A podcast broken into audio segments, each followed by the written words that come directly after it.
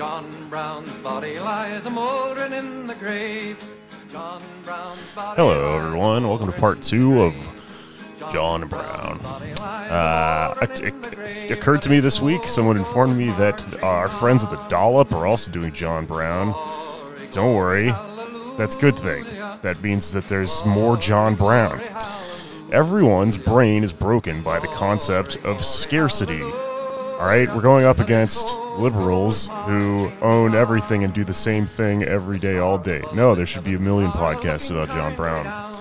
I, for one, am excited to have a dueling John Brown podcast with the Dollop.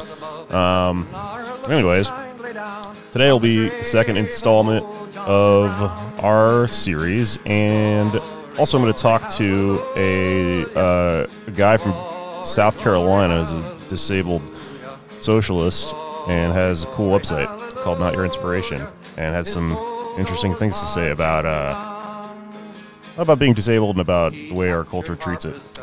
I'm opening with the song John Brown's Body that we talked about last week because, well, A, because it's fitting, but also B, because I forgot. Somebody pointed this out to me after last episode went up, that there's actually like an interesting piece of historical information surrounding this song, which is that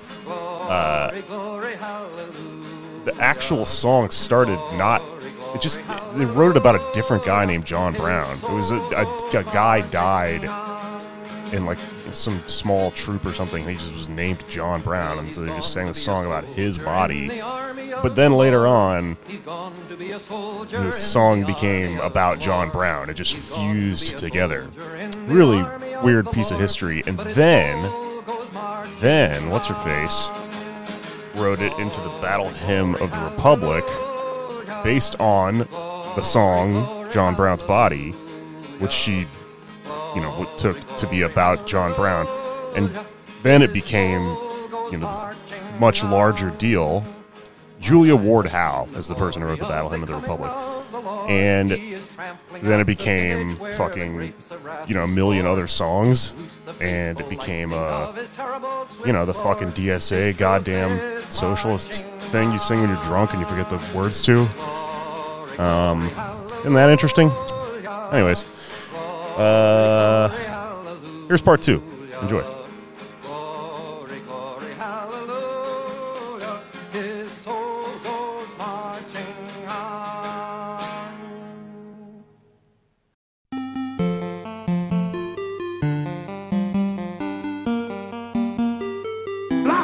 Positions of hopelessness and helplessness. The government gives them the drugs, builds bigger prisons, passes a three-strike law, and then wants us to sing God Bless America. No, no, no, not God Bless America. God damn America, that's in the Bible, for killing innocent people. God damn America, for treating us citizens as less than human. God damn America, as long as she tries to act like she is God and she is supreme. Where was I going with this? Oh, so moving on a little bit, like, I guess John Brown's early adult life is kind of interesting because he's existing during a time when capitalism as we know it is rising, right? Mm. And he is not a good capitalist. And the author of this book makes an argument, I think, that probably makes a lot of sense, which is that the reason he's not a good capitalist is because he doesn't care about profit. He only cares about what he's deemed to be the moral code of God. And so he does things like he doesn't rise and sell or lower and raise his prices according to the market. He just sells things at the price for what he thinks is fair. So he loses money all the time because he sells shit that he doesn't think is up to his own value or code or whatever. And then he also charges way too much for shit because he's like, this is the best fucking piece of leather I've ever made. God put it in me, you know? Right. Yeah, because he's thinking about things for their actual utility and what they actually mean, and, you know, he's not thinking of the exchange value. Exactly. Like. So this is where, like, a lot of this Emerson stuff comes in to the story because, you know, throughout his life, he's a tanner. He's a farmer, and he really gets caught up in the wool trade, and that's where he gets really fucking like fucked over on money and just digs himself into a huge hole.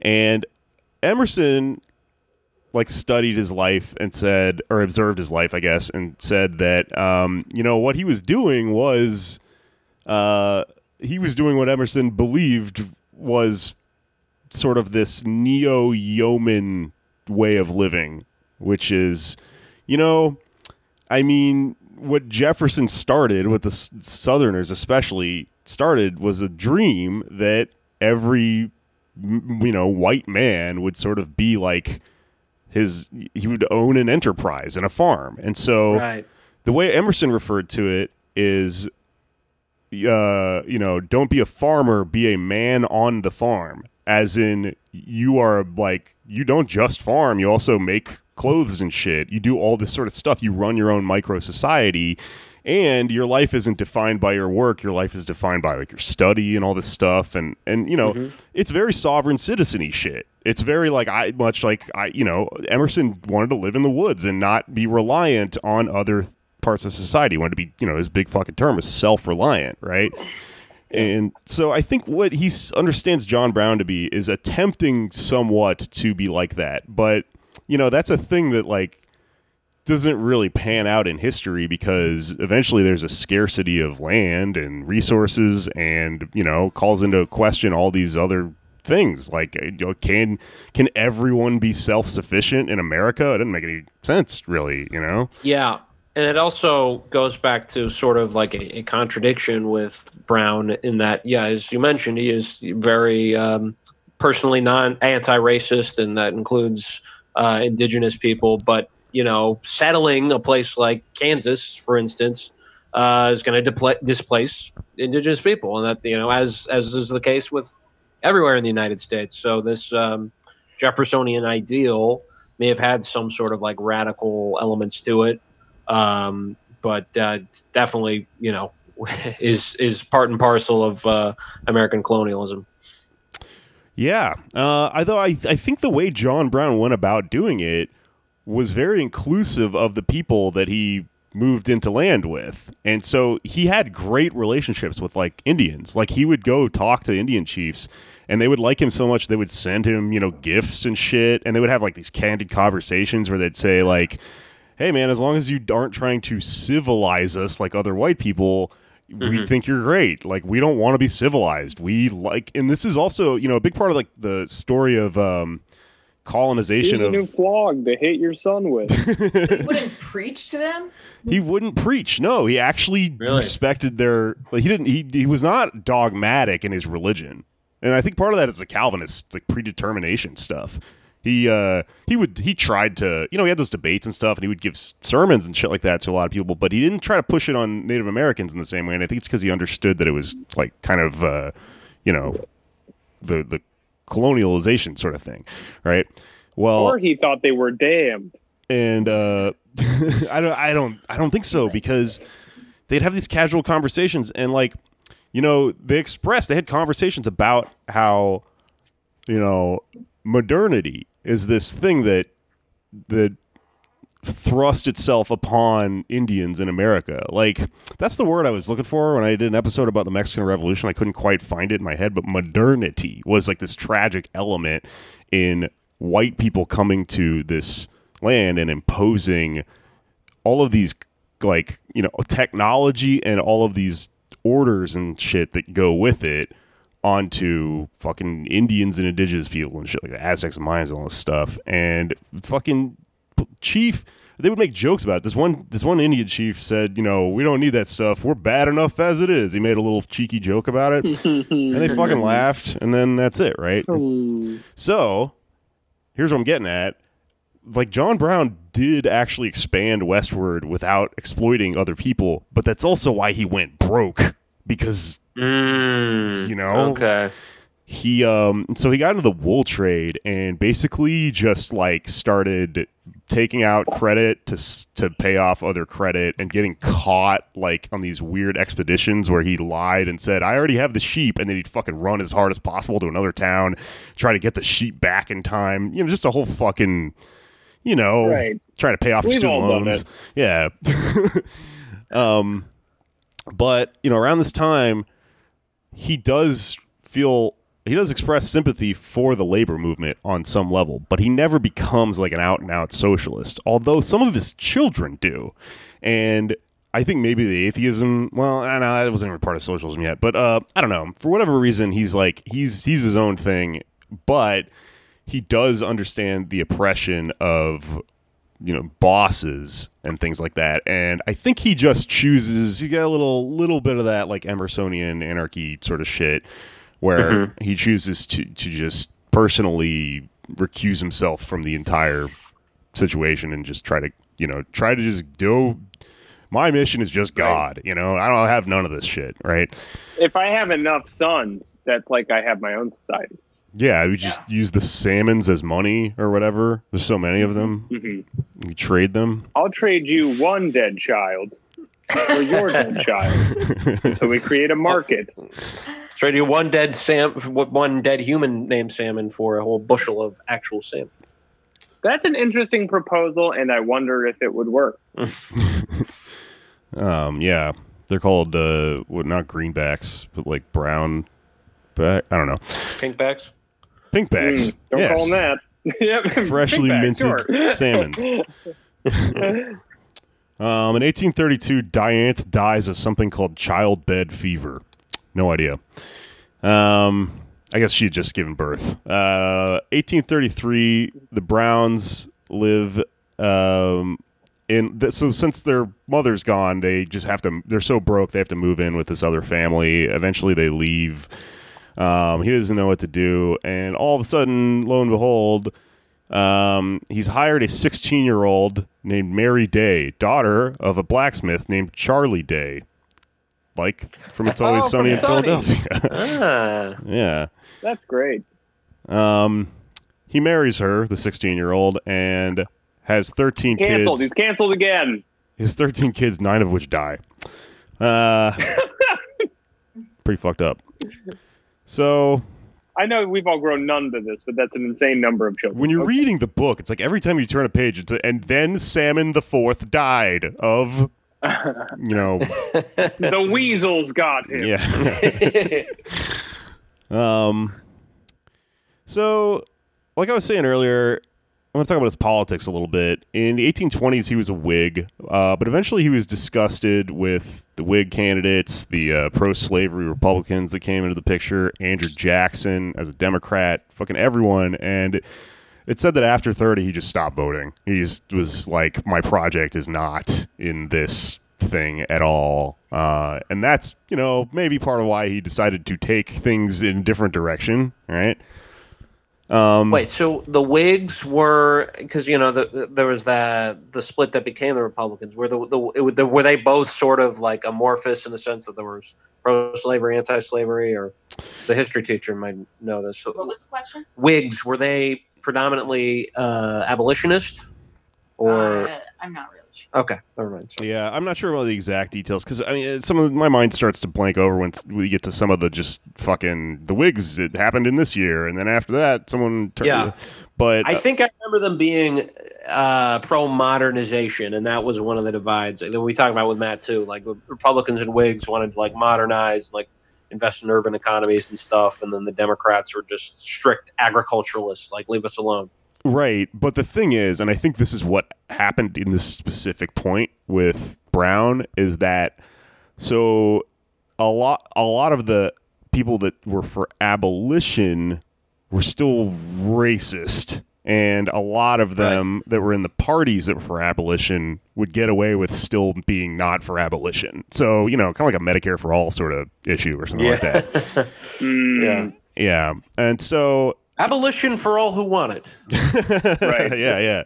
If you have a great slavery plan, you can keep that. Right. I love my private slaves. Right. My office gives us great slaves, and I'm not willing to maybe get rid of that and try something else out. So the biggest probably most well-known abolitionist of the time is William Lloyd Garrison, who the name of his association is escaping me, but it's like I don't know. He has a newspaper called The Liberator, and he's, you know what? I think I actually figured out the issue. I think that Brown kind of wouldn't budge on is that a lot of these people are what's known as a colonizationist. So they still wanted to expand the U.S., but as a white state, and they wanted to end slavery, but they wanted to end it by putting black people on a boat and sending them to Liberia. So there's a difference. Right. Compromise. Yeah. The difference. Lincoln was a big proponent of colonization, yeah. Black colonization. Yeah. That's how Liberia started, right? That's their capital's Monrovia after James Monroe. I know. But yeah, really, that's crazy. Yeah. It's weird that there's just an American state in Africa. It's called Liberia, and it's just fucking Jefferson Street or whatever. I don't know. It's fucking weird.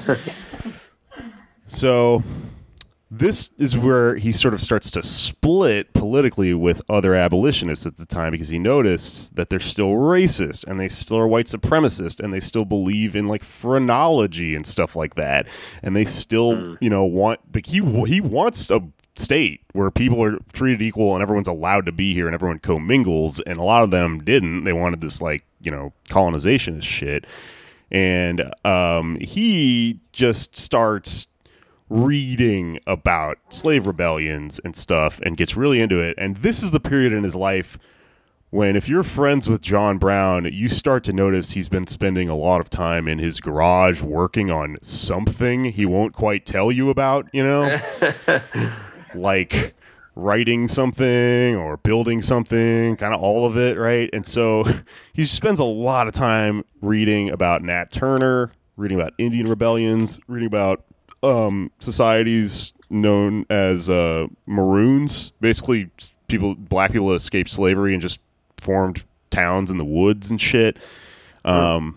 He's really into Haiti, the story of Haiti being that there was a successful slave rebellion that eventually expelled all other Europeans with the help of the French, and then the French just decided to turn on black people and still be colonialists, and then they fucking expelled the French too, and then they had black leaders and stuff.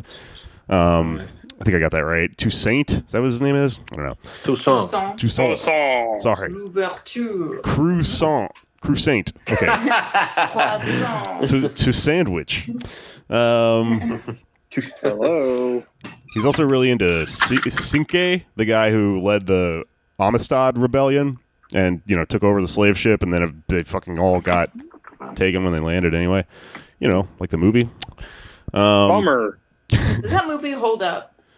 I don't know. I saw it when I was a kid. Yeah.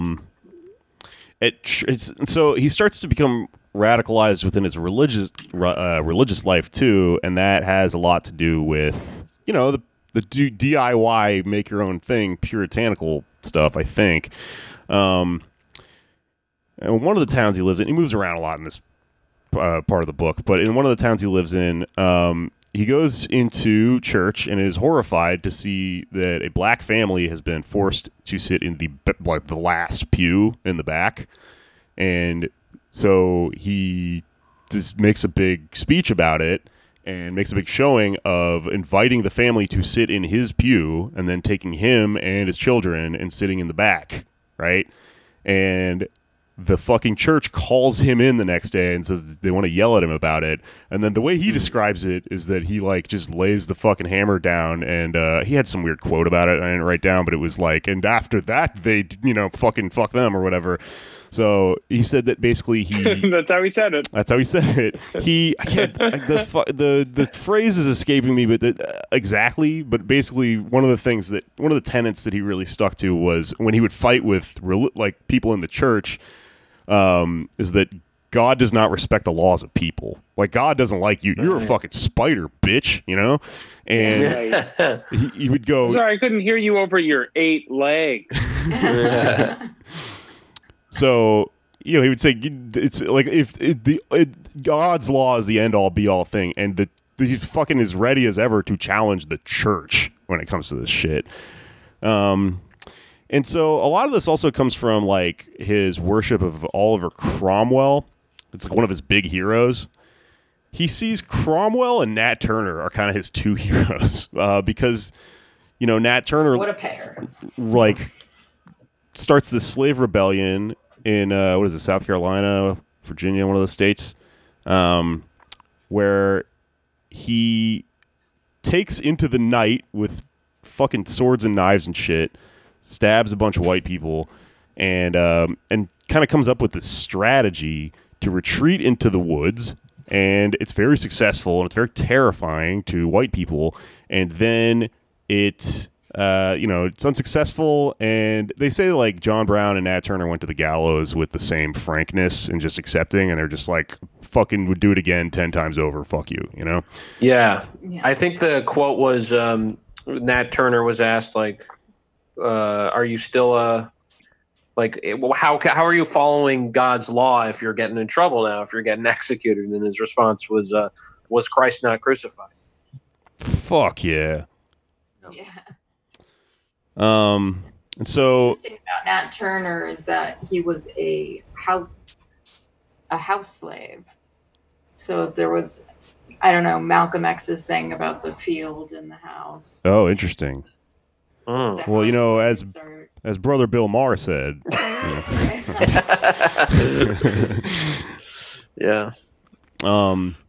Yeah. So, and a large part of the reason he loved Nat Turner so much was like tactical. Like he studied what Nat Turner did, and he got really obsessed with the idea of retreating into the woods and then sort of like striking in the darkness from there, and you know, having like a network of safety in the wilderness, and also, you know, an underground railroad type system to help people that didn't want to fight get out of there while he formulated like his battalion or whatever. And he also, the reason it's, I think Cromwell and Nat Turner are both relevant in his mind, I guess, as his two like figures, is because they both committed acts of political violence that is referred to by some historians or whoever the fuck studies this sort of thing as literally the term is good terrorism. So the argument is that he you know, that what Nat Turner did was justified, which I think is pretty easy to make, and then he also really thinks that what Cromwell did was justified because he's a Puritan psycho. So Cromwell overthrew and beheaded Charles the First, I think, am I that right? And then nice. He also, and you know, it was like a revolution. He chopped the king's head off, like pretty cool, because you know, I guess I don't know a lot about the theology stuff, but what happened? I guess they were feeling an oppression from this king, right? And then he just went into Ireland and killed a bunch of fucking Catholics, and John Brown saw that as fucking justifiable as Nat Turner, I guess. I don't know about any of that shit. Wow. Is this your man? Well, it's good. Yeah, because like we were saying earlier, like both of these guys, the predominant historical view, especially with like Southern American historians, for, you know, decades after this was like, oh, well, they set the movement back. Because of those guys, if it weren't for them, we would have gotten abolition sooner, which is total nonsense and is, you know, meant to give credence to this narrative that we got to wait things out. You got to go for the incremental change and be patient and not actually, you know, treat these situations with the gravity they deserve sometimes. Yeah. Yeah, slavery would have ended itself. And to back up my argument, here's a completely disprovable and anachronistic fact about Frederick Douglass. You know? Yeah. Right. Let's see. So the next thing that happened is in 1837, an editor of an abolitionist newspaper, I think, named Elijah Lovejoy, is murdered in St. Louis by a mob of pro-slavery, like just people or whatever. They just destroy his printing press. There's a lot of fucking the Zapatista people, or not Zapatista, but the Mexican anarchists, the Magone brothers, Stalin, and John Brown. Three things that we've covered on this show in like a fairly biographical sense. Same shit keeps happening to these fucking people. They get their office busted into and their printing press destroyed. So right, because that's their podcast. Right. Yeah. Right. Which is why we get to Pottawatomie, that's also an issue. Right, right. We'll get there pretty soon. But yeah, so the stuff starts to happen where they're starting to actually kill abolitionists. And you know, there's another instance where they fucking, you know, they tar and feather one guy, they tie one guy to a raft with a bunch of like signs on it that just say old timey fucking owns on him, and then just send him away. You gotta wonder, like, compared to being tarred and feathered, if the guy on the raft is like, well, yeah, it could be worse. You got rafted. But I'm owned on the raft. He's starting to notice the violence that's coming down on abolitionists and also on, like, black people after these slave rebellions where they're just being, you know, just fucking brutally murdered if you get caught, you know, and you don't win your rebellion or whatever. I mean, people chained to posts, just left to starve to death and shit, and, like, old-timey medieval, the fucking wheel thing that they put you on and shit. Horrible stuff, right? But as all this stuff is happening, it causes a split where it causes abolitionists at large to become non-resistant, right? They're saying, oh, there's so much violence happening.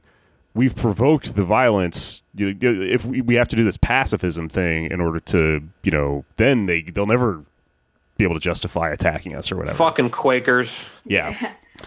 And but there's also violence on the other side, as, you know, as the Underground Railroad kind of gets more efficient and more slaves are running away. You had the slave catchers coming up north and hunting for slaves, and there were situations where slave catchers, and once a slave holder was murdered in Lancaster County, Pennsylvania.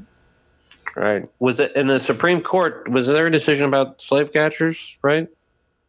Or, I don't remember. Okay, I'm thinking of Dred Scott. Dred Scott, yeah. No. Yeah, I mean, there's a couple of national laws regarding escaped slaves and things like that. I can't really rattle them off the top of my head, but they definitely play into this sort of stuff. And yeah. So while Freddie D was publicly a pacifist, he said in his private letters, the only thing that will stop the Fugitive Slave Act is a few dead slave catchers. Ooh. Very cool. Freddie. Freddie D also. You're not a spider, are you? Freddie D also meets with John Brown, right? And they sit down and they have this conversation where John Brown fucking Game of Thrones is a map across the table and is pushing shit around on it, and he's explaining, I read about Nat Turner all the time, and I've got this big plan, and I'm a crazy religious person, and I believe that the Allegheny Mountains were put here by God to help me hide slaves as I mount an attack on Harper's Ferry, right? Mm. And Frederick Douglass is like, damn, and that's kind of it. But cool map. Yeah. Frederick Douglass is, yeah, like you said, I mean, he kind of expresses a little bit of apprehension about the violence, but clearly he goes on to, like, endorse John Brown after the raid on Harper's Ferry, right?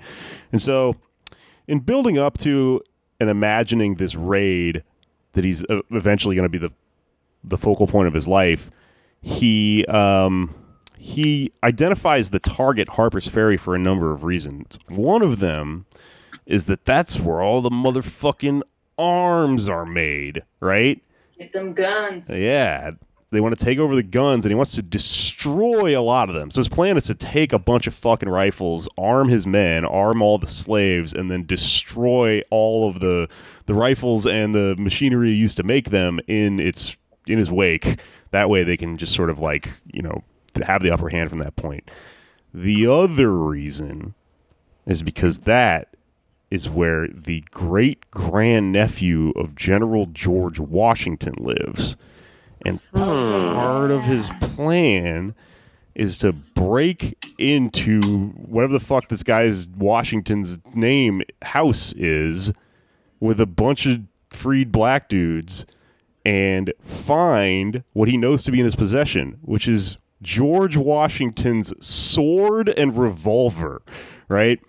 And his plan is to steal it and give it to black people just to make a spectacle over it, which is so good. Awesome. All right. So fucking funny. He's also doing things at this time like he's reading about a lot of the other, you know, abolitionists at the time that approach violence, or at least talk about it, or, you know, maybe get somewhere closer than like the abolitionists who now as a movement are fairly pacifistic. So one of the other guys he likes is named the Branded Hand. He's this sailor who basically was born in can't remember off the top of my head, but I think West Indies or something like that. And then, but he's an American. He comes back. He's just living in the Florida Keys. He's got a boat. And he gets into abolitionist shit, and one night a bunch of freed slaves or a bunch of escaped slaves walk up to him and they start talking to him and they go, "Hey man, don't you think that we would do an American Revolution? Like, we, if we had the means, like, we're the same as Americans. Like, that's why you should help us." And he's just like, "Yeah, that makes sense. Get in my boat." And so he gets in the boat and he's just kind of trying to escape to an island with them, and they get caught, and the military brands the letters SS onto his hand, and he's in jail for a year. And when he gets out, he's just this hardcore abolitionist, like, you know, underground railroad agent with a, they call him. What does SS stand for? I couldn't find it. It's not in the book, but he, like, somebody writing about him afterwards said, "Scallywag shit." Super scallywag. Super scallywag. Super worst denunciation. There's a poem about him where I can't remember who wrote it, but he's saying like it actually stands for salvation of, but I don't fucking know, you know. But everyone took creative license with it. But anyway, the Branded Hand, that's pretty cool.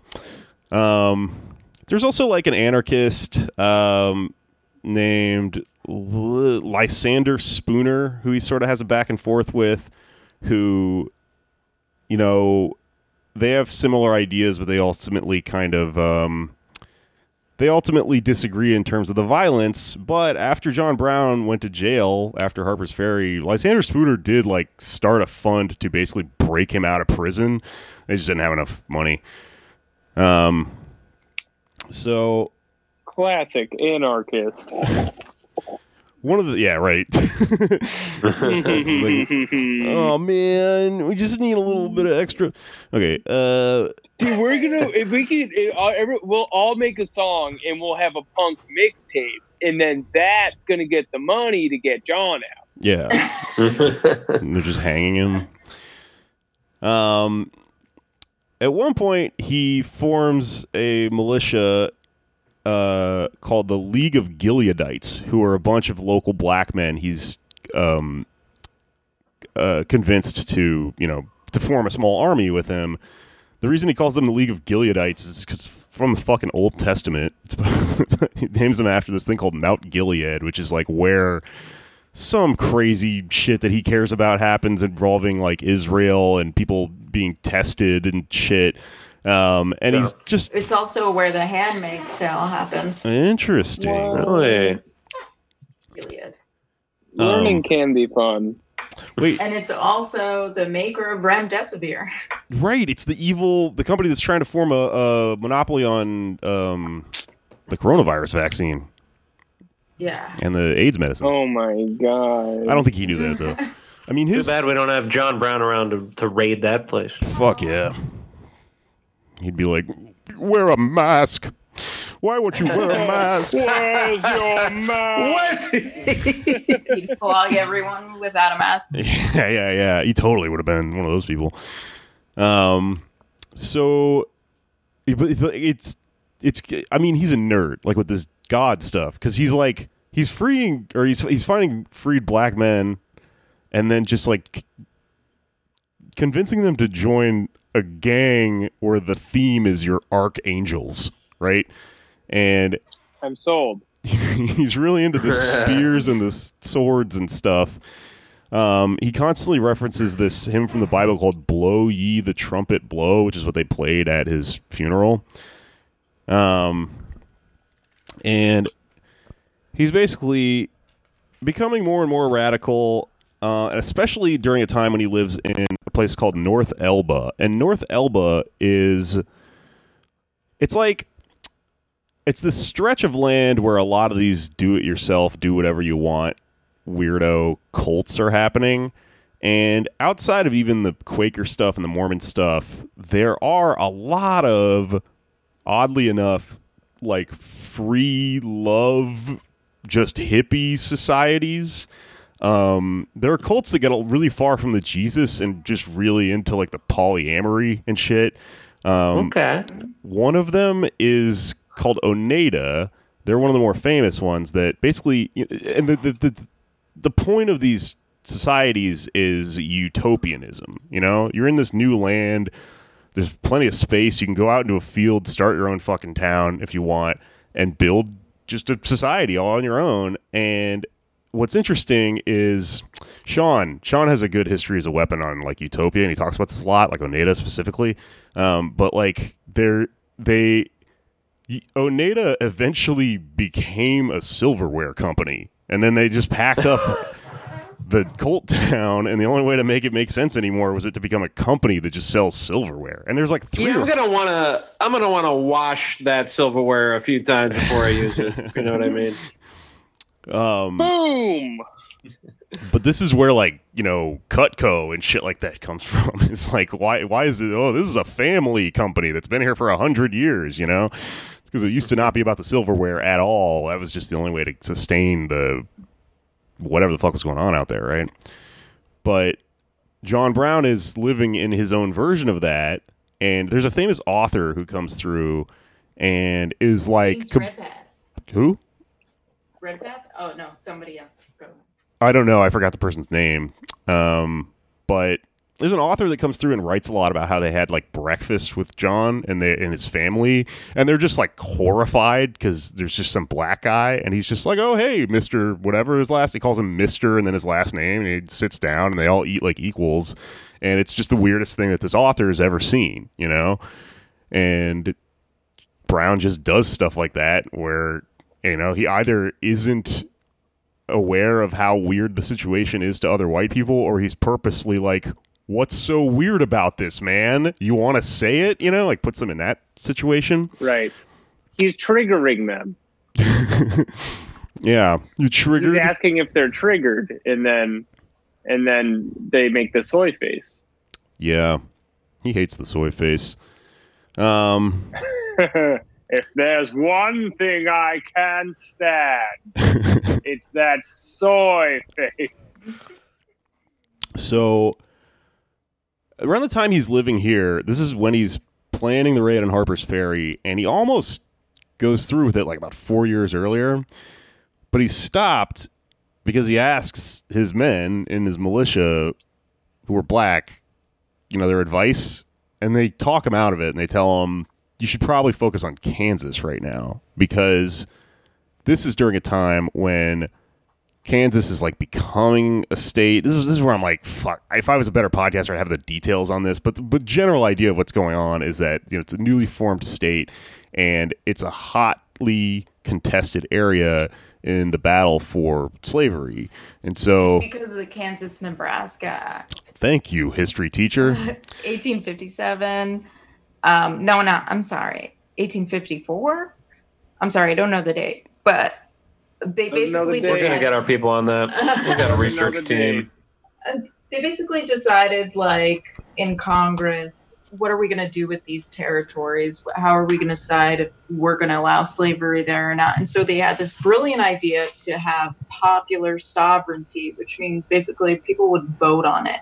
So the natural thing that would have happened was people would pour into the region to get the state to be, you know, pro-slavery or a free state, naturally leading to violence. It was 54, by the way.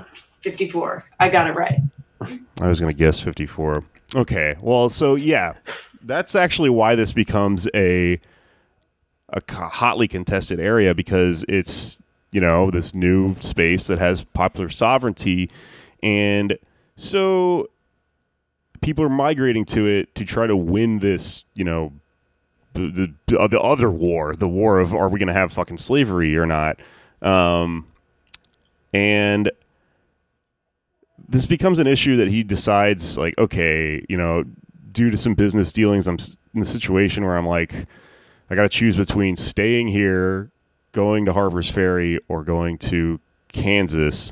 And he decides to go to Kansas, but he sends his sons first. And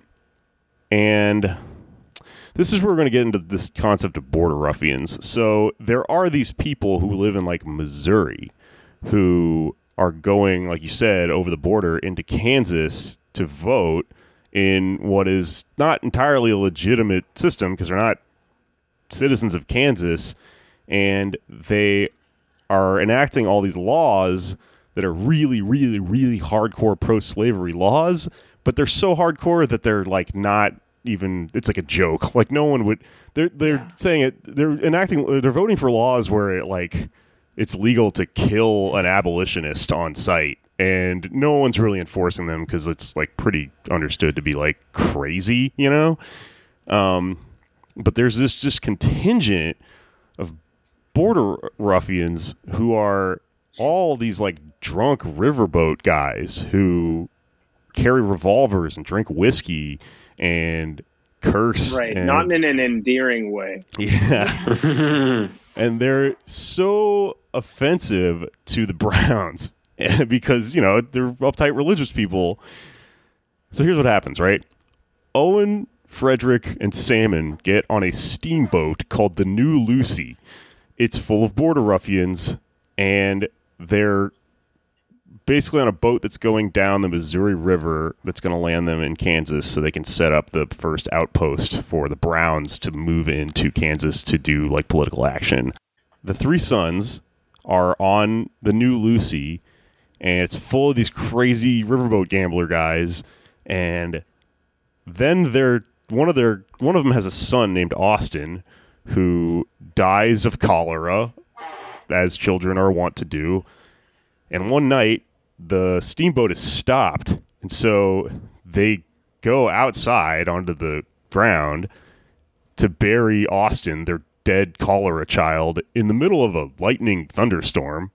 And as a joke, the captain of the boat leaves them in just yeah, that is very funny. I mean, context is everything, but your child funeral is ruined now.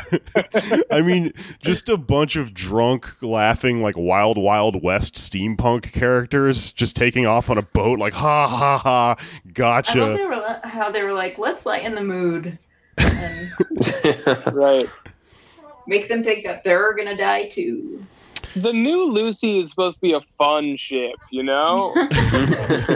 Vibe check on the Lucy. Let's get rid of this fucking giant family of god rappers. Yeah. So... Wait, so did they get stuck there? No, they just got on a wagon. They found a wagon, and then they fucking got to Kansas. And by the time they got to Kansas... It wasn't a joke. The boat didn't come back. No, I mean, in the book, at least according to this guy's research, the captain did it as a joke. He thought it was funny because he, you know, because right. I think what's going on is that they were stuck on a fucking boat with these Puritans, but the boat's full of these border ruffians who are all fun drunk people who are like, yeah, you know, they're pro-slavery and they're violent and they're crass and stuff. And they already hate them for political reasons, but they also just hate them probably for personality reasons. So they just... Because they're ruffians. Fucking they're damned ruffians. Leave them out in the wilderness. They were pro-slavery. The border... Yes, they're ruffians. The border ruffians, yeah. Yes. I mean, that's why yeah. They're nasty ruffians. Okay, now I get it. So, yeah, and it's like, you know, people are starting to hear about the Browns, so they might even know, you know, what they're up to. And this is also just a classic example of people not knowing what a joke is. Yeah. He committed to a bit there. Yeah. The punchline was when your child died of cholera. Right. And the act out is abandoning them in the funeral. Are you triggered by my joke? You triggered? So, yeah.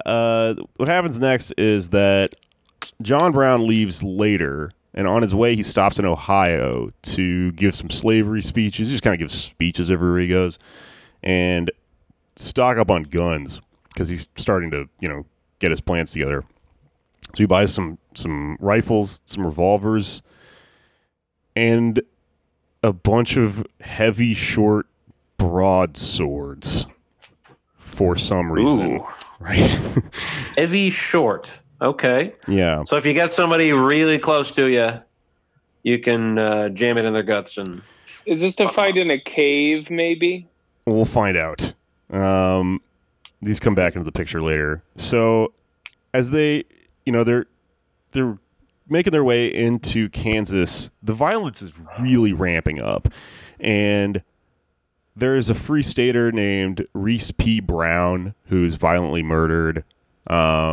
You know, they stab him a bunch of times and leave him on his wife's doorstep, or on his own doorstep where his family lives. Right. As a joke. As a joke. Better than the boat one. The caning of Sumner happens, which is, you know, basically a pro-slavery politician listens to, I don't even know if he listened to it, he heard another politician, Sumner, give a speech in which he does like a clever joke about the guy, and so the pro-slavery politician just beats the shit out of him at his desk with his cane. With a cane, yeah. He calls the slave power states whores. Ooh. That's what he does. Like, as a metaphor, and that's why he gets his ass beat. What's the full metaphor? That they're working for the slave, they're like blowing the slave owners? Exactly. Okay. Right. Oh. Good bit. That's the thing, right? He gets a little bit. He roasts the roast master, and then you find out it's not a two-way street, right? You're not allowed to be mean back, and that creates like an interesting power dynamic, right? So what's going on here at the time is that all of the pro-slave propaganda against the abolitionists in Kansas is that they're pussies, right? And that they take Lawrence, and they're met with zero resistance. And so they celebrate afterwards, and they're like, yeah, these abolitionist pussies are not going to do shit. Like, we can just take over their towns and stuff. And this makes... And Brown was disappointed in them, too. He thought they were pussies, too. Exactly. Well, it's made John Brown madder and madder, because he was like, you're proving them right. Like, why are you fucking not fighting back? And I guess the context in which his murders occur is that the violence is ramping up to the point where I think John Brown went on to explain what he did as self-defense, even though he sought out and killed a couple people. Things were happening like, you know, all these people were getting stabbed and lynched and stuff like that, and there were these black laws in place where technically it was legal to murder someone if they just were an abolitionist at all. And there is this... So he goes undercover into a pro-slavery militia at one point. And the story is that he overhears them talking about him and describing how they're like, if I ever see those Browns, I will kill them, you know? But they say it like Yosemite Sam or some shit because of the time. Right, and he's there with like a strap-on mustache, like, yes, me too. Yeah. I'm salmon. I love slavery.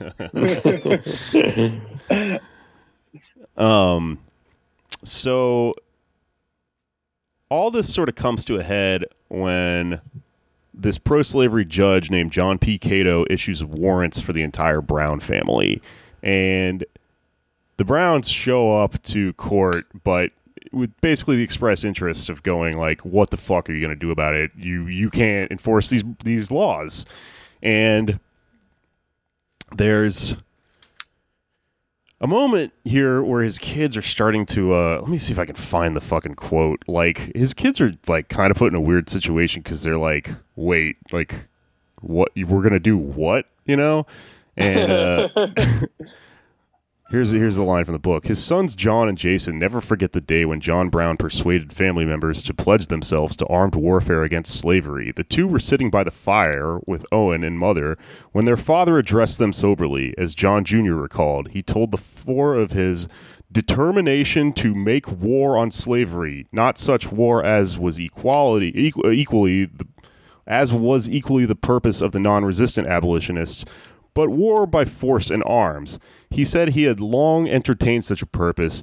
He asked the four if they were willing to make a common cause with him in doing all in our power to break the jaws of the wicked and pluck the spoil out of his teeth.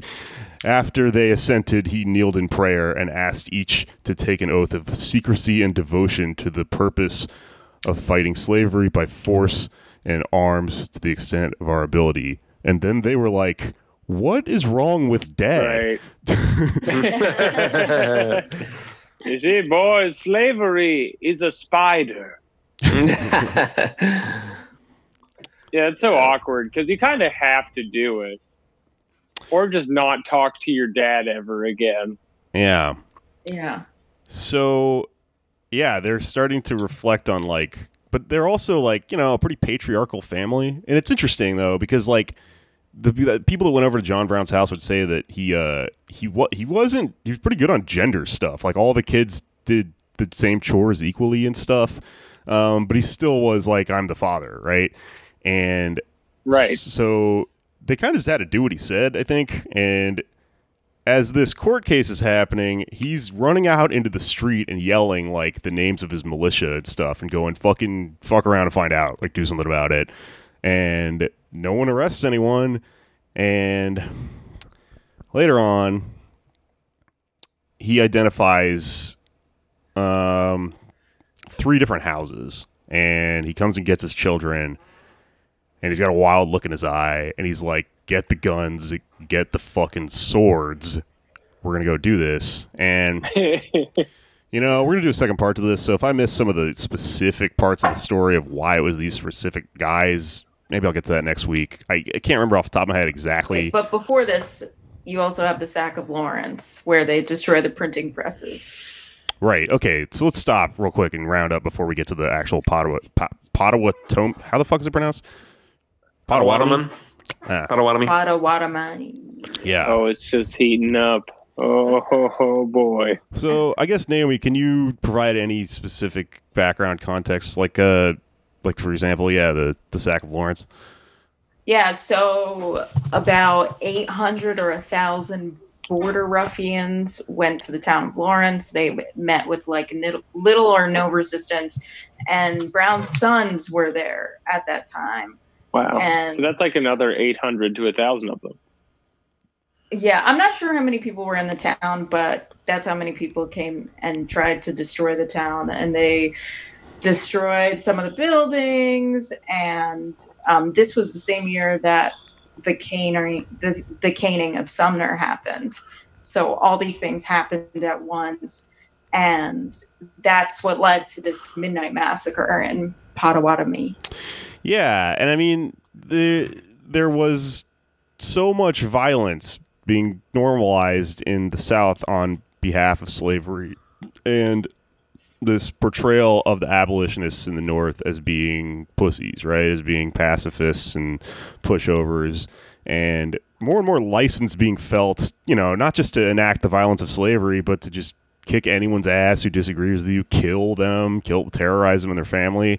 Starts to reach kind of a boiling point, right? So John Brown decides he's going to make like his hero Nat Turner and descend in the night with swords that he bought last week on the way to fucking Kansas, right? And so little ones. They go to little blunty broadswords, like Renaissance fair swords, small wide swords, and like the swords, the symbolism of this is archangel shit, right? So he's like, he's never before gone straight up into, I mean, he's gone into like sort of like battles before to some extent, like skirmishes and things like that. But this is an assassination. I mean, they show up to this guy's house. They do this basically three separate houses. They show up, they bang on the door as loud as possible. The person wakes up, and then they say like, could you give me directions to this other house I'm trying to find?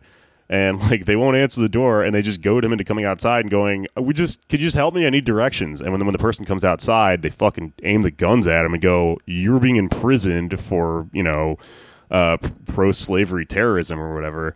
And they will like basically tie the person's hands behind their back, put them on a horse, and go tell their family, we're taking them, to be imprisoned. And then they just stop like halfway down the road. And John Brown didn't do it, man. He told his kids to do it. He put a sword in John Jr. and Salmon's hand. I think it was Owen and Salmon. I think John Jr. might not have been there. Doesn't matter. He's got 20 fucking kids. But Salmon and Owen were there for sure. And he has them just... Declan. He has them hack the shit out of these dudes with...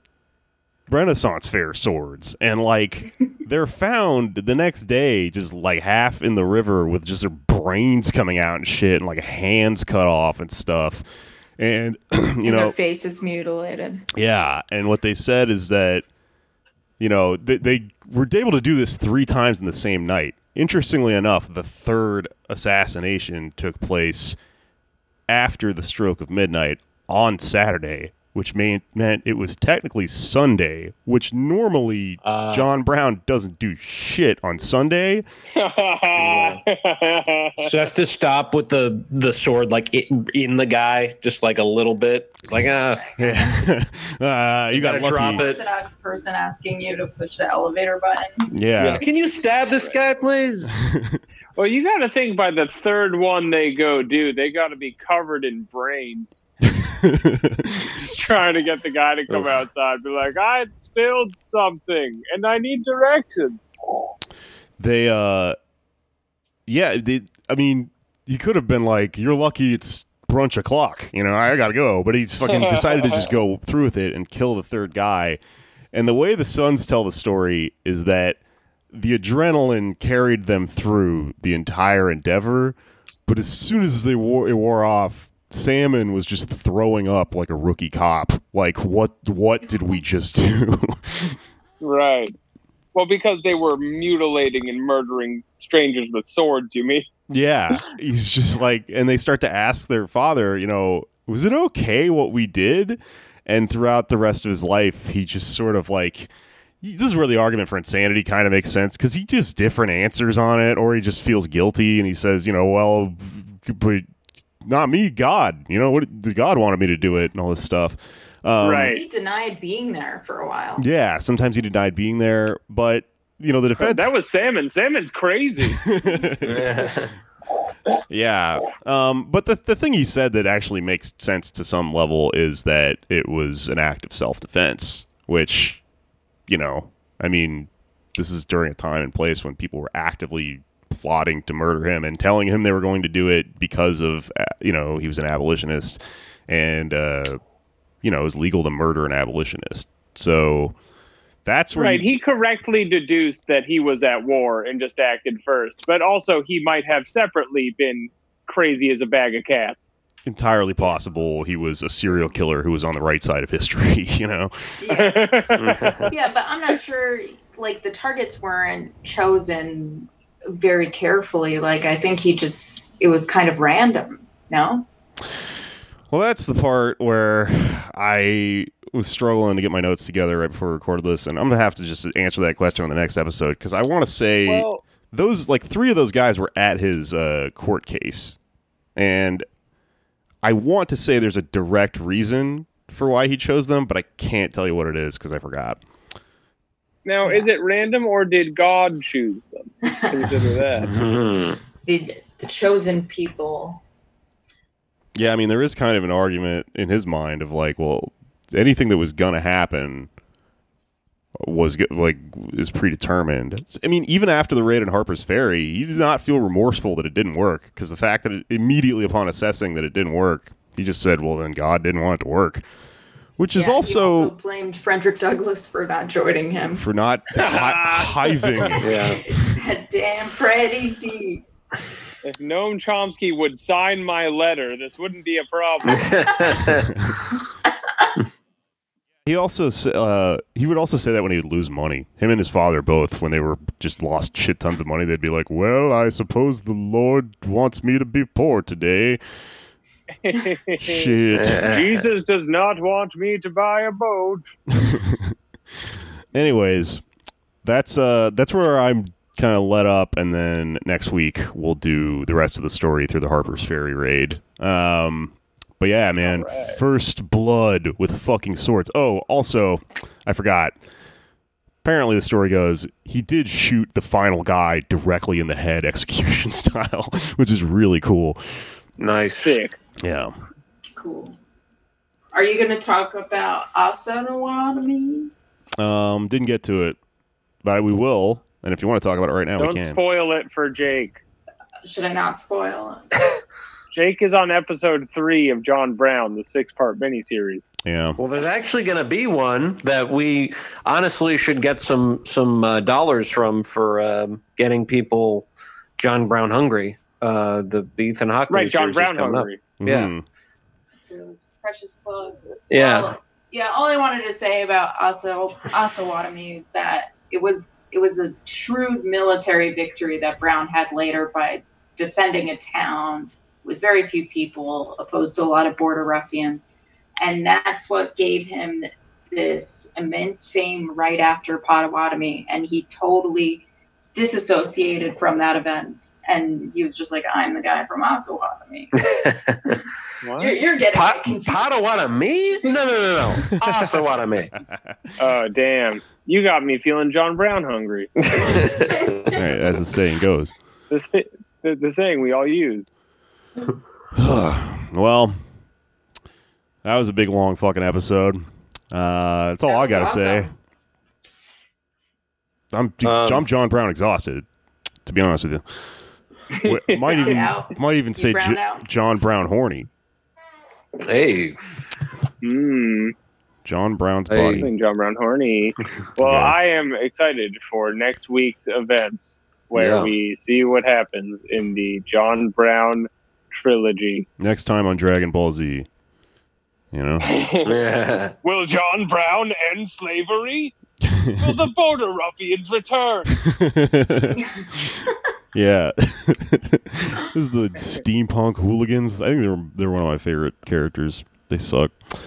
All right, well, anyone want to plug anything before we get out of here? I have a plug, actually. The NFL team in the Washington, D.C. area is considering changing their name. And I have been a longstanding proponent of changing it to the Hogs, because there is a history within the franchise. The the offensive linemen in the 1980s were called the Hogs. They have a sort of gender fluid fan group called the Hoggettes, men who wear dresses and pig noses to the games. Perfect name, Hogs. And I'm going to be so upset if they choose any other name to replace Redskins. Vote for it or something? At them on social media. Tell them we want Hogs. We want the name to be the Hogs. That's my plug. That's a good plug. Good plug. My other podcast is While You Mad. Sign up for our Patreon. More of this shit on Patreon. That's it. More on Patreon. Follow me on Twitter at Patak Jokes. Listen to my other podcast, Ballin' Out Super, where we recap the events of Dragon Ball Z, very similar to John Brown. and that's it for me. All right. His anti-racism is 5,000. His God level is rising. Jewish Frieza? What are you doing? I don't know why I made him that voice. Oh, God. He's the strongest warrior I've ever seen. All right, well, let's Let's get out of here before that bit goes any further. Saying monkeys are out of control. All right. Thanks so much for having me. You're welcome. Thanks for coming on. It's finished. Finished. Let's do some poppers, y'all. Hell yeah. Wait, actually, the podcast isn't over. There's one more part. It's another interview, and then it's over. Okay, bye. Now, joining me on the show is Adam from Not Your Inspiration. Adam, tell my listeners who you are and what your organization is. Yeah, thanks, Jake. My name is Adam Fogel Naughton, Adam F. Naughton, and I guess you could call it an organization. It's I don't know what to call it, but it's a project, I think, is probably the best description. NotYourInspiration.org, the hashtag NotYourInspiration. It's something that has kind of been my COVID quarantine project, so to speak. At the beginning of all this, I heard someone saying something about like, what are you going to have to show at the end of all this quarantine or something? And I was like, yeah, okay, well, maybe I should do something. So I'd been getting bombarded on Twitter. This is your Macbeth or whatever the fuck the meme was. Right, exactly, yeah. So I've been fucking getting bombarded on Twitter with these ads. This is probably March. It's when all the COVID stuff began, which seems like 20 years ago. But I was getting bombarded on Twitter for these advertisements sponsored by Hyundai USA with a clip from the Ellen show. And it was this mother in the audience. Her daughter had cerebral palsy and had just kind of recently learned how to walk for the first time with crutches, and so Ellen's playing this clip, and they bring the mom up and they talk about how inspiring this is, and oh my God, this is amazing, and Usher's up there for some fucking reason. I'm still not sure why, and they bring this woman up and basically give her a job, as I think what they ended up giving her, which in itself is insulting, but a shit job at a Hyundai dealership or something. But what really, really upset me and upsets a lot of other disabled people about that kind of shit is that it doesn't help us. It's extremely unhelpful for us. It has a name that was coined by the late great Stella Young. She gave a TED talk in 2014, shortly before she died, that it's 9 minutes long. Everyone needs to go watch it, listen to it. But in that talk, she really coined the term inspiration porn, and essentially defined inspiration porn as any attempt by non-disabled people to use our struggle as disabled people to make themselves feel better, which is in essence, people would never do that. What do you mean? Right. Yeah, no, fucking never. And so, that, that was the core of what really frustrated me about that clip is that it sends just an absolute shit message to those of us who can't ever get up and walk, who can't, I'm not going to get up and I have spinal muscular atrophy. I'm going to be this way, even with a cure or whatever in the future. I'm going to be in a wheelchair for the rest of my life. So, I've accepted it. It's a part of my life. It's a part of who I am. And to be bombarded with information like that says, you need to overcome that.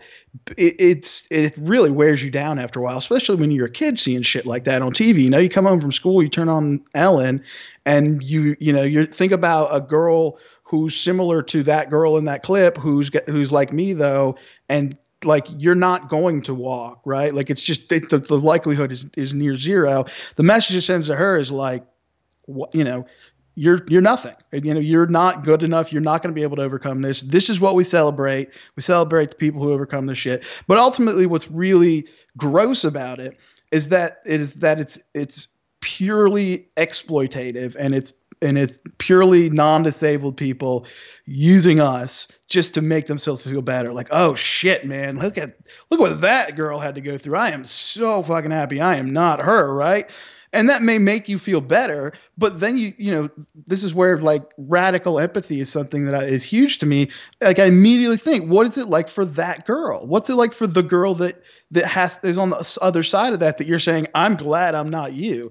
And as the person who has been that girl a shitload of times, like it does not feel good. It does not feel good at all. I'm working on something right now. My next piece is going to be about this picture that keeps fucking recirculating of a kid. I forget his name right now. I'm still like researching it. Matthew Stanford Robeson. He died in 1999, but he was he was like 10 years old when he died, I think, but he had a number of disabilities, and his father made him a gravestone that's basically a picture of like a kid like floating out of his wheelchair into the sky. Oh my God. And so like, I mean, like the father's intent, like, you know, I feel for the guy, right? It's like, but this fucking picture continues to pop up over and over again on the internet. The first time I think I remember it was probably like 2008, 2009. But then I remember like 2013, and then like 4 years later, and then just earlier this month. And this is why I like writing about it. Just earlier this month, it went viral on Reddit again. It like every 3 or 4 years, it gets like 100,000 upvotes on Reddit. Like someone will post it and be like, "This father's son," and blah. Well, the problem with that image is that it sends a very clear message to us that the only way you're ever going to be free of this burden, and burden is the word that's often used to describe what he's overcoming, the only way you are ever going to be free of this burden is by dying. And conversely, the best thing you can do for us is to die. You want to help society, die. That's essentially the message that I internalize when I see something like that. And a lot of disabled people do. And I did when I was a kid. And you know, it definitely led me to some very dark places. I mean, that was a very difficult time in my life, and being bombarded constantly with messages like that, where I was the person that wasn't as good, was not helpful at all, man. It really wasn't. Yeah, you see a lot of that similar messaging in like a lot of stuff that's still going, autism stuff, where the message is like, you know, we're going to fix you or something, or someday you'll be better. And it's like, no, we're asking for a world where, you know, this is normal and you're not weird about it. Yeah. You know?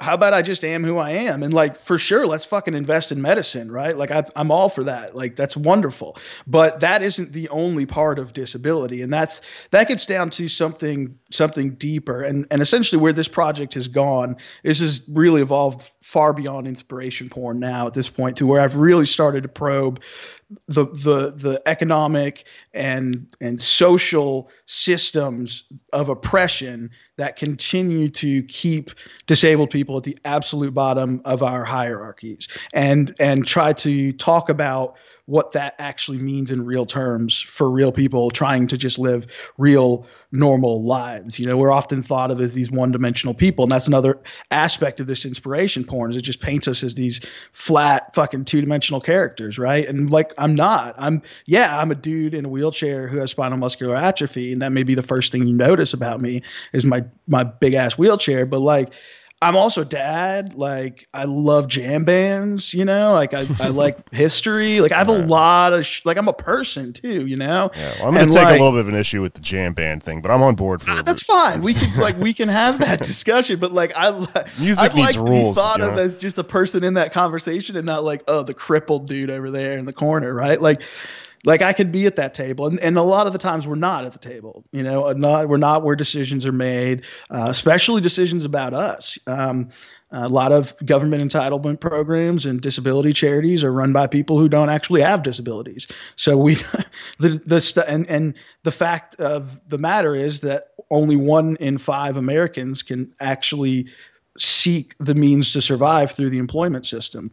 where a lot of this project has led me is into a lot of research that Marta Russell did. Unfortunately, she died in 2013, but she was incredible, a very, very great activist who was, as far as I can tell, one of the very few people who's ever really worked like at the intersection of disability and socialist theory, like in the modern era, and in the like in the way we interpret disability, like in the 21st century. But there haven't been a lot of people who worked at that area. So I started to kind of realize that when I was unfolding wherever this project was going to go, like, because, you know, the premise that I came to is with inspiration porn is that it is the result of the competitive structures in which we live. Like, that shit isn't necessary in a cooperative society, right? Like, if we live in a democratic, equal, just, cooperative society where I have autonomy over myself and I can make decisions that impact me. I get to make those decisions. In that system, like, there's no need for shit like inspiration porn. Like, it only exists as a byproduct of this shitty competitive world that we live in, where Hyundai has to take our struggles and package them in a way that's going to help them sell cars, while Ellen can also make her audience feel good at the same time, and everybody makes a buck. And then meanwhile, we suffer, right? Like, nothing happens for us, and we get the shit end of that. We have so ultimately in that world, a cooperative hand-in-hand world where we're like, hey, how can we help each other? There's no need for it. So that premise that I kind of took, that I firmly believe that this crap, this garbage, stuff like this, it comes out of capitalism and out of competitive economies and competitive systems of power, and that the only way we're ever going to actually rid ourselves of this shit and the real stuff, the real crap we have to live with on a daily basis, is by getting rid of those competitive systems entirely. Like, we have to absolutely gut that shit, throw it out, get rid of it, and start with something cooperative, because otherwise we as disabled people are going to be fighting these same battles forever. And we're going to lose. We continue to lose because we're physically disadvantaged. We're stuck. We're pushed economically to the margins, to the sideline. It is a daunting task just to make any progress. I got my favorite bumper sticker right here that ADAPT, one of the few radical like leftist disabled organizations. They're not even really that anymore, that exists. But I need to go put this on my car. But it basically says ADA, the Americans with Disabilities Act, which is now 30 years old, to boldly go where everyone else has gone before. Like, that's basically what we're fucking trying to do, right? We're stuck economically, systemically. We are stuck out of the system, and that's not an accident. It's by design. It's by design. So that's really the work that I'm trying to like explore on this project, in the not like academic-y, ivory towery way, but in this kind of conversational, like, hey, this shit actually does impact my life, and it impacts other disabled people as well. And the fact that I'm a disabled person who can advocate for myself, I think makes it even more important that I do so for the other people who may not be able to. Yeah, well, that's a much more admirable project than I guess what I think. So you said this is based off of having seen those Ellen ads targeted at you. Yeah. Well, I think you just reminded me of something. It was like a whole campaign too, man. It was like you clicked on it, there were like 5, 6, 7 different tweets that they were like promoting with different versions of this clip. If you go to notyourinspiration.org, the video I have at the very top, I juxtaposed that clip with Stella Young's 2014 TED Talk to kind of drive home the point that this is cringy, gross shit that should not exist. Yeah, no, I think you got a really good project here, both in terms of being a material like project and also a good cultural point to make. I was just gonna say, this is stupid, but it just reminded me of those targeted ads, and I keep getting, I don't know what I mean. I guess, you know, they figure out what you're talking about and then they started just market stuff towards you. And I comedian, and, you know, it's all irony and stuff. So I've just broken the algorithm, and my Facebook has just been advertising like tactical belts and bulletproof vests and like shirts with like little cats on them and then boner pills. And nice. I guess my point being, I'm glad that you followed through really with your projects in quarantine and I didn't, whatever the fuck that was supposed to be. Dude, you went to jail. That's a way cooler project than anything I've done. So yeah. Mad respect for that. Well, you actually went out and protested. I unfortunately didn't. I really couldn't. I wanted to so bad, but I was like, fuck, man, that's not a smart idea, especially when I got a toddler. Like, I don't need to be out there. Yeah. Myself. That's the thing. I have a kid, so I can go be a dumbass about it. Risk getting COVID. Well, I appreciate you being a dumbass for me, because I wanted to be out there with you, man. Yeah, no, that's why I go out there and I just go extra hard, extra stupid. Go hard. So, because I know someone I know wants to and can't. Anyway. Right, I'm that guy. Man. I don't know. This all makes a lot of sense. The inspiration porn thing is really interesting. And I think you've sort of isolated where it exists, which is kind of something analogous to, I guess, you know, all things that get regurgitated, all struggles that get regurgitated through capitalism like this. It's kind of reminding me both of, like, what if Hamilton was just everyone was in wheelchairs, and also of that game show where they pay off your student loans if you win, and then how are we supposed to feel about this, you know, thing that is incredibly insufficient to the problem, but, like, kind of pats yourself on the back for understanding the struggle of like one person or something. Because I mean, I work in comedy, and it's, you know, I mean, serious things are going down, and there's a serious conversation happening regarding white supremacy in this country. And, you know, the answer to it is going to be, in my industry, is going to be to hire a few people of color. And that's like this thing where you go, that's great, and I'm glad my friend got a job, but I know what you're doing. And I think it's this inspiration porn thing where everyone goes, oh, we all feel good now. Now we're not going to address the entire mode of distribution or whatever. Right. And that's where Marta Russell's writings are great, because she really digs into this concept of how civil rights alone is not enough. Like, and you know, those kind of affirmative action type things are, I mean, they're great, right? Like, it's better than the nothing that we're doing now, but it's in no way a solution. Civil rights alone cannot accomplish the equality and justice that we actually are trying to seek, the liberation from oppression, because that oppression is not something that can be curbed by civil rights. It's the system itself is designed that way. So we need, obviously it's important to fight for those things, but at the same time, we have to fight for the structural change too. And so that's where the centrists are like, yeah, let's do the fucking lipstick on the pig shit. Let's make it look good. And then not actually do anything to gut all the rot that exists, you know, under there. Like, it's just, we're going to paint over it, and we're going to make it look good with some affirmative action hires, and it may marginally improve something, right? But I'm not about marginal change anymore, man. Like, fuck that. There's no time. No, I'm done with marginal change. It's dumb. It's a stupid concept. If you know what the right thing is, do it. That's like, it's just dumb. Like, I don't understand this, like, well, Republicans have this fucking abhorrent position over here, but I'm going to meet them halfway with this semi less abhorrent position, and we're going to call that a good thing. And like, that's not like, that's to me not how debate or politics even is supposed to work. Like, it's supposed to be like, here's an idea. Oh, this is the better idea. Let's do that. Yeah. You know what this has got me thinking about?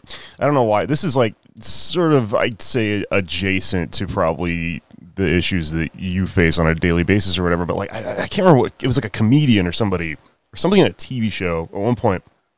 This person is commenting on how our society is set up and how neglectful it is of like the elderly, and they're talking about the fact that like millions of years, or not millions, but like, you know, hundreds of years, sort of setting up this thing that, you know, that we live in that has all these insane technical, you know, brilliant things or whatever. And when you're old, they give you a walker with the fucking tennis balls on the bottom, and it's like that shows you how. Yeah. We have priorities in the way that things are distributed, and the distribution there is the problem. And I think that's like a good way to explain socialism to people, because people, I think of, you know, socialism as a form of government and versus capitalism as a form of government, and it's you know, kind of, but it's, I think it's better understood as a form of distributing, like, goods and stuff like that, and power, and where, you know, research for fixing certain things is going to go. And, like, we don't take, once you're past a certain age, you're no longer, you know, part of what benefits our system of distribution of goods. So you just give you the fucking tennis balls and tell you to fuck off and die, you know? Basically, yeah, right. Because what you can't, essentially, our society has an equation that is over everybody's head, and that is how much can you contribute and how much do you take. And that those numbers are generally arbitrary and randomly decided by somebody and not really based in anything. But we still make a lot of decisions, like whether someone should have a job or not, based on those kind of things. And yeah, society basically is like, if you're no longer able to turn a profit for society, you can go die. You might as well just fuck off and die. Yeah, that's the essential message that we get. You know, but there's so many ways that I think we can move in the right direction. And that's where, you know, like you talk about talking about the nuances of socialism, and like, I'm first of all, I'm a socialist in South Carolina, which, imagine that, right? Like that's another fucking crazy thing. That's another fucking crazy thing I got to deal with. Right. But like, you know, when I explain to people, I'm like, dude, I dislike the government probably just as much as I fucking dislike, you know, crazy right wing shit. Like, I'm not a fucking I'm a libertarian type socialist, man. Like, socialism is not government by any means. Socialism is fucking democratic control of your life. Right. And like, that's, you know, this movement, I think, it's not a movement, this project, if it ever became a movement, that'd be great. This project, I think, you know, is to kind of try and emphasize that point, right? Like, that change needs to happen, you know, or else we're going to be fighting the same fucking fight over and over again. Yeah. Word, man. Well, listen, I think I got to wrap up here in a second, but go ahead and plug, man. Get your shit out there and let people know where they can, you know, see your stuff and do whatever you need to do. Yeah, man, I've only got two pluggables. That would be the website, notyourinspiration.org. I encourage everyone to stop there. And then check me out on Twitter. I'm at Adam F., as in Frank, or Fogel, my former last name, Naughton, Naughton. I got married and took my wife's last name. I just love doing crazy shit. Oh, it's badass, dude. Yeah, man, all right. So doing Adam the soy F. face Naughton. The whole time the preacher's talking or whatever. Yeah, well, I made the decision like 6 months after, but no, that rules though. That's cool. Yeah. Well, we, you know, I can get into that, but we have a stepson, so it was like it's easier for me to change my name than like other people change their names. So why should I not do it? Yeah. But yes, Twitter at Adam F. Fogel, Naughton, Naughton. I appreciate it, man. Yeah, dude. Thanks so much for coming on, and sorry about the rigmarole. For a listener, we were going to do this like the week I got arrested, and then, you know, how shit just gets, you guys have heard the podcast. Every time we start, we're like, fuck, the gear's on fire again, and everything's a fucking mess, you know, but we did it. All right, that's the episode. John Brown Part 3 coming next week, probably with some more stuff like this. And that once again was a short interview with Adam F. Naughton, guy from South Carolina. Talking about his website, Not Your Inspiration. Funny guy. Right after we cut off, I always fucking accidentally do this. This is how podcasting works. Right after we stopped talking, we got into a conversation about what it would be like to fight Nathan J. Robinson. I've been playing a lot of video games, so I'm imagining him as like a boss, I guess, for some reason, where he like throws knives at you out of his suit and shit. I don't know. Anyways, that's the show. And what do we got? Patreon. Bonus episodes. You can support us on Patreon and listen to our bonus content. We literally just do another episode every week. And our merch store is at poddamnamerica.bigcartel.com. We have bandanas. Lower the prices because it was if you bought one early. I think I can sell them cheaper. I just had to pay off the initial price of like setting up the screen print and shit. You don't care about any of this stuff. Anyways, shop at our merch store, fucking support us on Patreon, or just hang out and listen if that's your thing too. All right, that's it. It's finished.